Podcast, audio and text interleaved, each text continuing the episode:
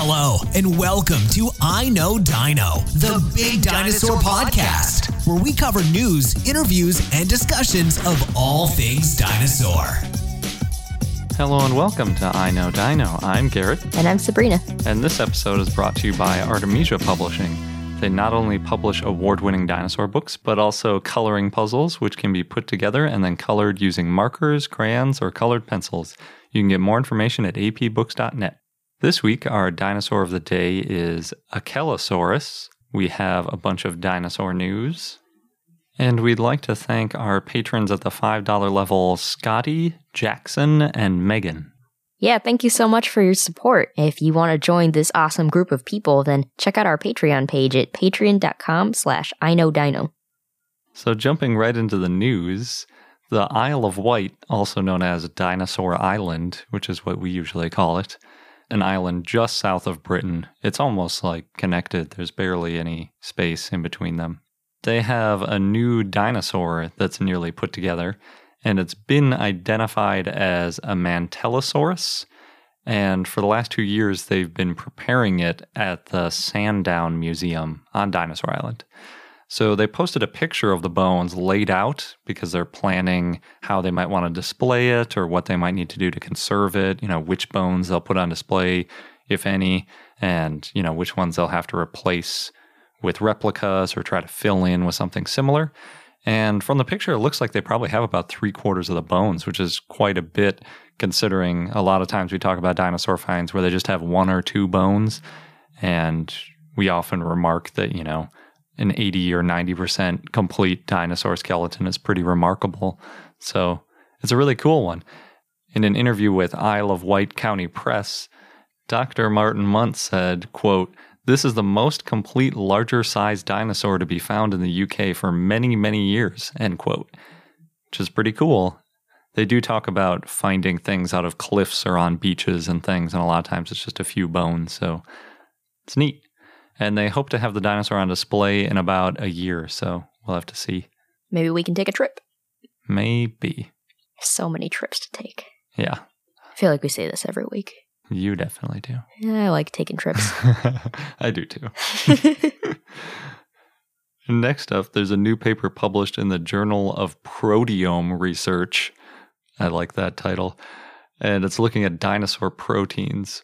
So they are looking at the same Brachylophosaurus canadensis bone that Mary Schweitzer found collagen in years ago. I think it was back in 2009. And it was one of the first dinosaur proteins that had been discovered, and everyone was surprised that there were any kind of soft tissue elements preserved. So, the researchers are really trying to verify the presence of collagen protein by evaluating parts of the collagen called peptides. And you might remember peptides from biology with polypeptide bonds and things like that.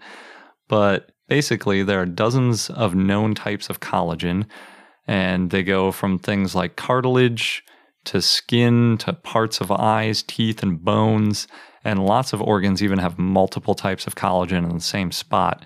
And then, even within one type of collagen, there are different variants of it. So it's kind of complicated. So these researchers wanted to try and verify that it was dinosaur collagen and not some other contaminant by looking at the specific peptides in the collagen in a high resolution mass spectrometer.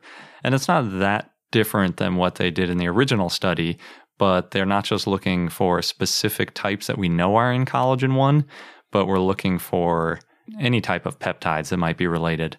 So, in the end, they found eight different peptide sequences for collagen 1, which is the type that's expected in bone. And when they compared the sequences from that Brachylophosaurus collagen with ones from other known sequences, it's about what we'd expect from a Mesozoic bird. So, kind of matches up with current theories about dinosaurs evolving into birds and all that good stuff, too. Plus, it confirmed that it was collagen. Next up, Inverse reported on a bone bed of centrosaurs by the South Saskatchewan River in Canada. It's kind of hard to say South Saskatchewan. so the particular spot is known as the Hilda Mega Bone Bed, and it was coined that by David Eberth, who spent many years working at the site. And as we've mentioned before, the area of southern Alberta experienced a lot of flooding, and they liken it to how Bangladesh is nowadays kind of low, very marshy, and then, you know, just like a big storm can kind of flood everything and cause havoc. So, uh, larger animals back in Alberta couldn't escape these floods as easily as smaller ones. So, we get these large deposits of ceratopsians in kind of big group graves. Must have been some big floods. Yeah. And I mean, it was like a sea too. So, you know, if you have a big, I don't know, tsunami or something, it could wipe out a pretty large group. Yeah. And now Jordan Mallon has also joined in the work, and he's trying to demonstrate how such a large group likely died together and potentially learn more about ceratopsians from the large sample size of the same species from that one time and place. Yeah, that's the good thing about bone beds. You can learn a lot about one particular species. Yep. And I think there were a few other things mixed in, like some shark teeth and stuff in the area that kind of show you that it was at least close to an inland sea. Mm-hmm. What a feast for sharks. yeah. I don't know if it was the exact same time that the shark teeth and the Oh, dead dinosaurs were there. But who knows? I guess if it was a big enough flood, maybe a shark could swim up. yeah. Next, we have an update to Arkansaurus fridayi. State lawmakers in Arkansas voted unanimously for Arkansaurus to be the state dinosaur. And Arkansaurus has only been found in Arkansas. The vote came about because of a high school senior who's a fan of the dinosaur, and he's been pushing to make this happen, which is really cool. So the next steps for the House to vote, and then if that passes, Arkansas will be the 10th state to have an official state dinosaur. So it's on its way. Yeah, I need to go look and see if you include state fossils that are dinosaurs, how many have a state fossil or dinosaur that's a dinosaur. Could be a fun fact. It could be. Next up, the University of Bath in England just began building their Milner Center for Evolution. And within the stated goals of the new center is predicting which species may survive a mass extinction, which is pretty relevant for dinosaur enthusiasts considering they started with a mass extinction and went out with a mass extinction. Yeah. Yeah. And even though the building isn't created yet, you know, they're just starting to build it like right now. I think a week ago is when they first broke ground. They just received another million pound donation from the Leverhulme, I think, trust to investigate the KPG extinction, which wiped out the non avian dinosaurs, and exactly how that took place. So, I hope they figure it out. Yeah, a million pounds can go a long way in research. So it'll be interesting to see what they publish on that. In other museum news, the Discovery Center of Idaho has installed a replica of Sue the T Rex. And it's a traveling Sue the T Rex exhibit, which must have been moving around the whole time we've had this podcast, but it's the first time I've seen it pop up in a new museum. Of course, the original Sue is widely regarded as the largest and most complete T Rex at about 85 to 90% complete and 40 feet or 12.3 meters long. Although there are larger known skulls, I think this is the largest articulated one that's been mounted. So, despite it being so huge, it only took six people about 10 hours to set up the entire thing. And apparently, the fossil and a support structure took up three 53 foot long semis. and it was all crated up in individual boxes. And the largest crate weighed over a ton. So, it's quite a, an effort to put that together. Six people. That's impressive. Yeah. They have a little video where they show them all kind of working on it, but they don't show too much of the actual setup process. I think since it was specifically designed to be a traveling replica, that, you know, maybe they have it in pieces that are a little bit easier to bolt together or something. The fossil is going to be on display there in Idaho until May 7th, and they already did one evening event where adults over 21 could go there and drink beer and hang out with the fossil or the fossil replica. That's always fun. Yeah, I enjoy those things. We posted on our Twitter and Facebook about that event, but it's always hard to kind of get the event talked about on a podcast before it happens because you usually have like a couple days before the event happens. So if you want to get updates like this, check us out on Twitter or Facebook, and then we can get you the update before it passes. Next, according to Dallas News, four students pled guilty to stealing dinosaur bones while on a field trip in 2015. And we talked about this when it first happened.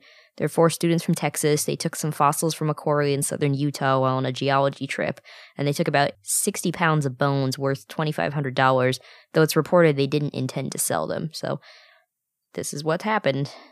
Hmm. I guess they're children? No, I think they're university. Uh oh.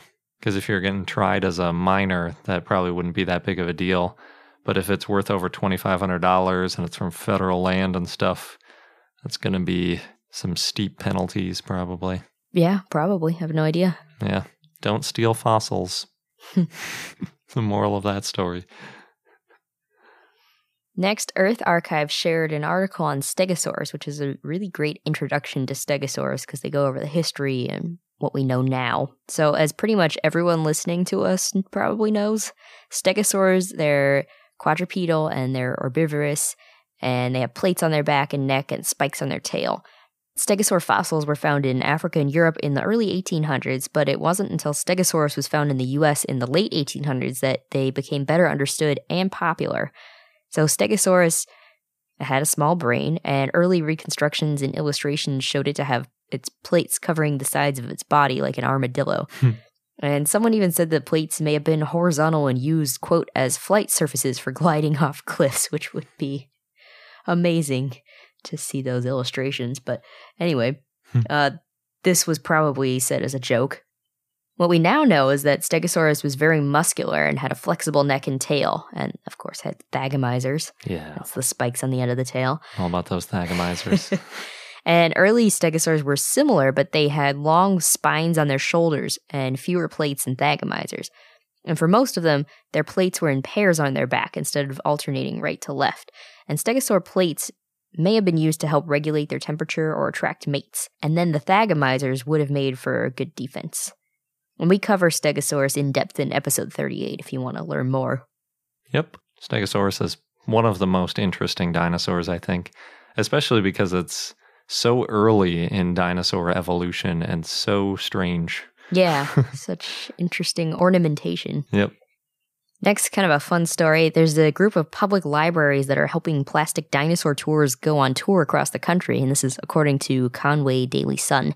So the dinosaurs started in Wisconsin and ended up in Columbus Public Library. Then they moved on to Kentucky, South Carolina, and Florida, and they're now on their way to Mount Washington Valley in New Hampshire.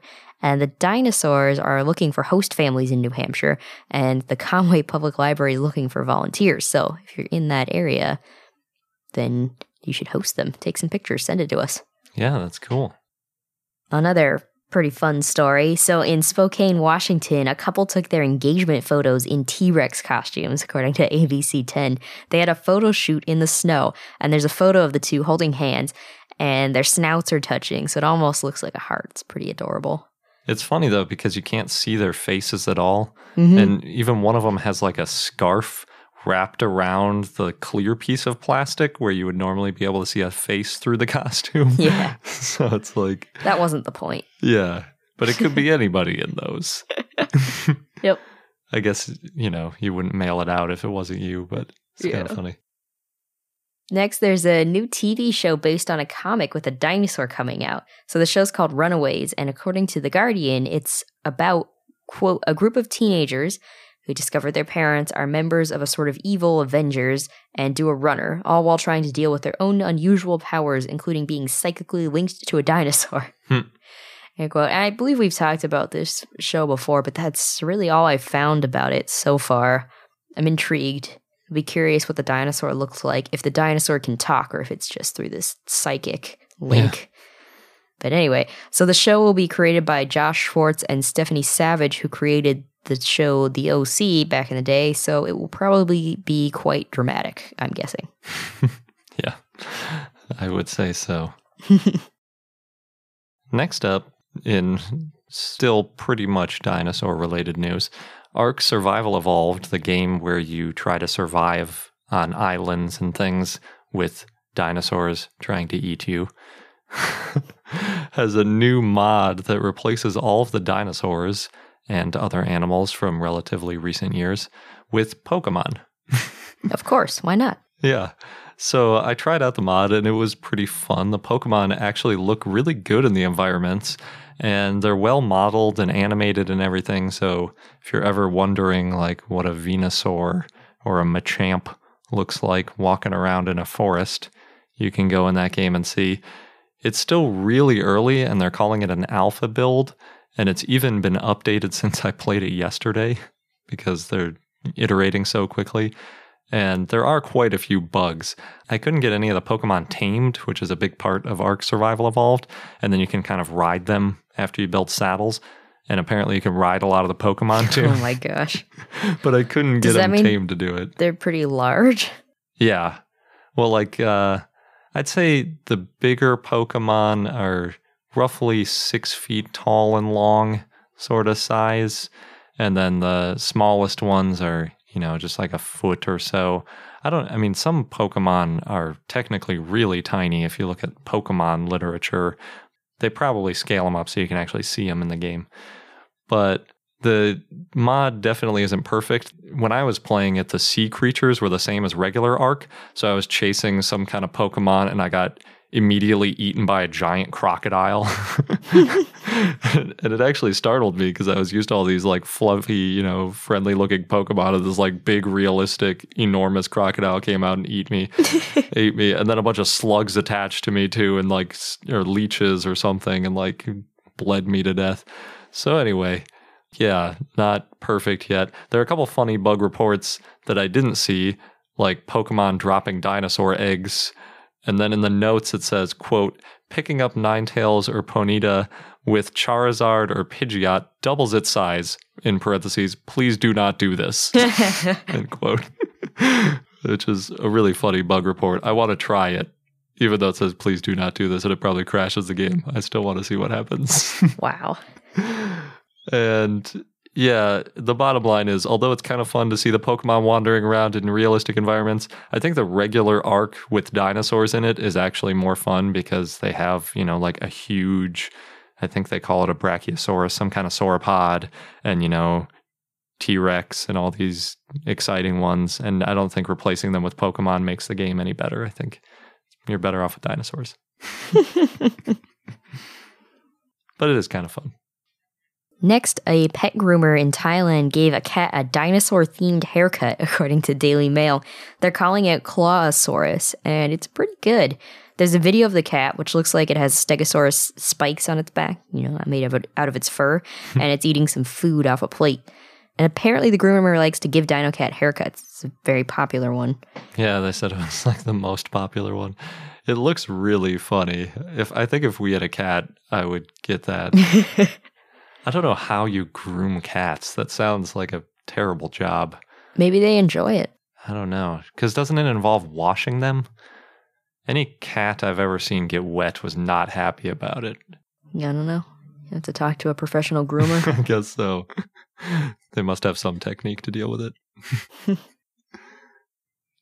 Next, Oh Happy Days shared a crafting project mini dinosaur balloon sticks. Hmm. And you can use their printable template and balloons, paper, glue, and balloon sticks to make decorations, centerpieces, photo props. Pretty much, you can use them for anything. Basically, cut out the dinosaur template on cardstock, and then you inflate a mini balloon and match the two. So the balloon's like the body, and then the template is the head and tail, usually And legs. and legs, yes. And so they have templates for T Rex, Stegosaurus, Triceratops, and the photos look really fun. Yeah, they look really good, actually. I was surprised with how good they looked. I think they were using hot glue, and I was kind of surprised because I was thinking, seems like hot glue might pop a balloon, but apparently it works out. yeah. I'd be nervous about it the first couple times for sure. Yeah, me too. And last in the news, Michael Crichton's historical fiction story about the Bone Wars, Dragon Teeth, will be coming out on May 23rd, and it's now available for pre orders. And then, as we mentioned, National Geographic will be releasing a TV show sometime this year as well, but there's no date for that yet. So, I know what I'll be pre ordering after we're done recording this. yep. And if you're interested in getting a dinosaur book that you could order and get right now and not wait till May, you can check out some books by our sponsor, Artemesia Publishing. They have a dinosaur learning activity book, which has lots of information as well as a dinosaur coloring book and coloring puzzles. The Dinosaur Learning Activity book is on its second edition, and it says second edition with new dinosaurs. So that's exciting because Mhm. we always like new dinosaurs. If you look on the page about the book, it's got some pretty good reviews from people in the field, like Kenneth Carpenter. He says it's a he highly recommends this book to parents and their young grade schoolers. Yeah, and the publisher and author and illustrator are all in the paleontology community, so it's very scientifically accurate, which is important to me. Probably more than a lot of parents, but if you're listening to this podcast, it's likely that if you have kids, you'd like them to learn accurate dinosaur science and not just color in goofy dinosaur based creations that may or may not have anything to do with what dinosaurs actually looked like. oh my goodness. I'm just saying, I really appreciate a good scientific representation of dinosaurs. And that's what Artemesia Publishing does. And as you may have noticed from my fun facts, if you start talking about dinosaur science, you can go down a myriad of rabbit holes into other scientific areas. Yep. So, yeah, for both Sabrina and I, getting real dinosaur science at a young age really got us interested in all sorts of other science too. So, definitely recommended to get kids into science through things like this dinosaur learning activity book. Hmm And if you're interested in buying it, you can head to apbooks.net. And if you're interested in getting the coloring puzzles, just check out the link in our show notes. And now on to our dinosaur of the day, Achelousaurus, which was a request from Cole via Patreon, so thanks, Cole. The name means Achelous's lizard. It was a centrosaurian ceratopsid that lived in the late Cretaceous in North America. Sometimes I feel like we're saying tongue twisters. yeah, that's because everything is a tongue twister. it was found in the Two Medicine Formation in Montana, and the type species is Achelousaurus horneri, and is named by Scott Sampson in 1995. The name Achelousaurus refers to Achelous, a Greek river deity who fought Hercules, and Hercules tore off one of his horns. Oof. Pretty violent. Three skulls have been found, and they all have these rough bosses where other ceratopsians have horns, so it makes it look like their horns were ripped Oh, off. Oh man. That is a very accurate but graphic name for it. Yes, although I'm sure that's not how it happened. Oh, yeah. that some ancient Greek god ripped off its horn. or that anything ripped off three of them. Yeah, they all just happen to get ripped off in the same way. Yeah. so, Achilles could also shapeshift, and Achelousaurus has combined features from other ceratopsians. Could shapeshift? He's a deity. Oh, the Greek Achelous. Yes. Yeah.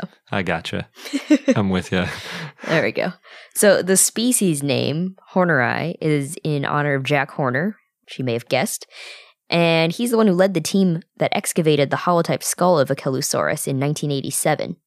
Achelousaurus is about 20 feet or 6 meters long and weighed about 3 tons. It had a parrot like beak and rough bosses on its snout and a pair of horns on the end of long, bony frills. And it may have been a transitional ceratopsian since it has two horns at the top of its neck frill, like Einiosaurus, and a large nasal boss like Pachyrhinosaurus, but not everybody agrees on this. Yeah, I was kind of imagining Pachyrhinosaurus when you were talking about that ripped off horn look. Yeah. that rough look. Yeah. All the Achelousaurus fossils are at the Museum of the Rockies in Bozeman, Montana, including a skull from an adult, which is 5 feet or 1.6 meters long. I'm pretty sure we saw that when we visited. So, ceratopsians were ornithischians that lived in North America and Asia, and they had beaks and cheek teeth to eat fibrous vegetation. And they also had a frill, which may have been used for defense or regulating body temperature, attracting mates, or signaling danger. And our fun fact of the day is abnormally short for me. What? Sometimes they're longer than the dinosaur of the day. Sometimes. It's that contractors, while excavating for the Rockies' new baseball stadium in Colorado, found part of a Triceratops skull, and eventually that led to the mascot, known as Dinger, Hmm. being a purple Triceratops. It's an interesting name, Dinger. Yeah. Well, I think it's like hitting some dingers, Ah, okay. but yeah, it's a it's literally a purple triceratops. It looks like a Barney and Friends kind of hmm. character. or something. Nah, the Triceratops in Barney was green. really? Yeah. I don't remember at all. Oh, it's too bad. I'll take your word for it. Pretty cool though. I saw reference to them finding other dinosaur bones while doing the construction project, but I couldn't find out what dinosaurs they were from. And apparently it didn't leave as much of an impression because Triceratops got the mascot. And that wraps up this episode of I Know Dino. Thanks for listening. If you enjoy hearing the latest dinosaur news each week and learning about different dinosaurs of the day, then please consider joining our growing community on Patreon at patreon.com slash I Know Dino. Or just share the podcast with your friends That too. or other dinosaur enthusiasts because that helps a lot too. Yes. Thanks again, and until next time. Thank you for listening to I Know Dino. If you have any questions or comments about dinosaurs, we'd like to hear from you at plesiosaur at iknowdino.com. And for more information on dinosaurs, go to iknowdino.com or follow us on Google, Facebook, Tumblr, or Twitter at I Know Dino.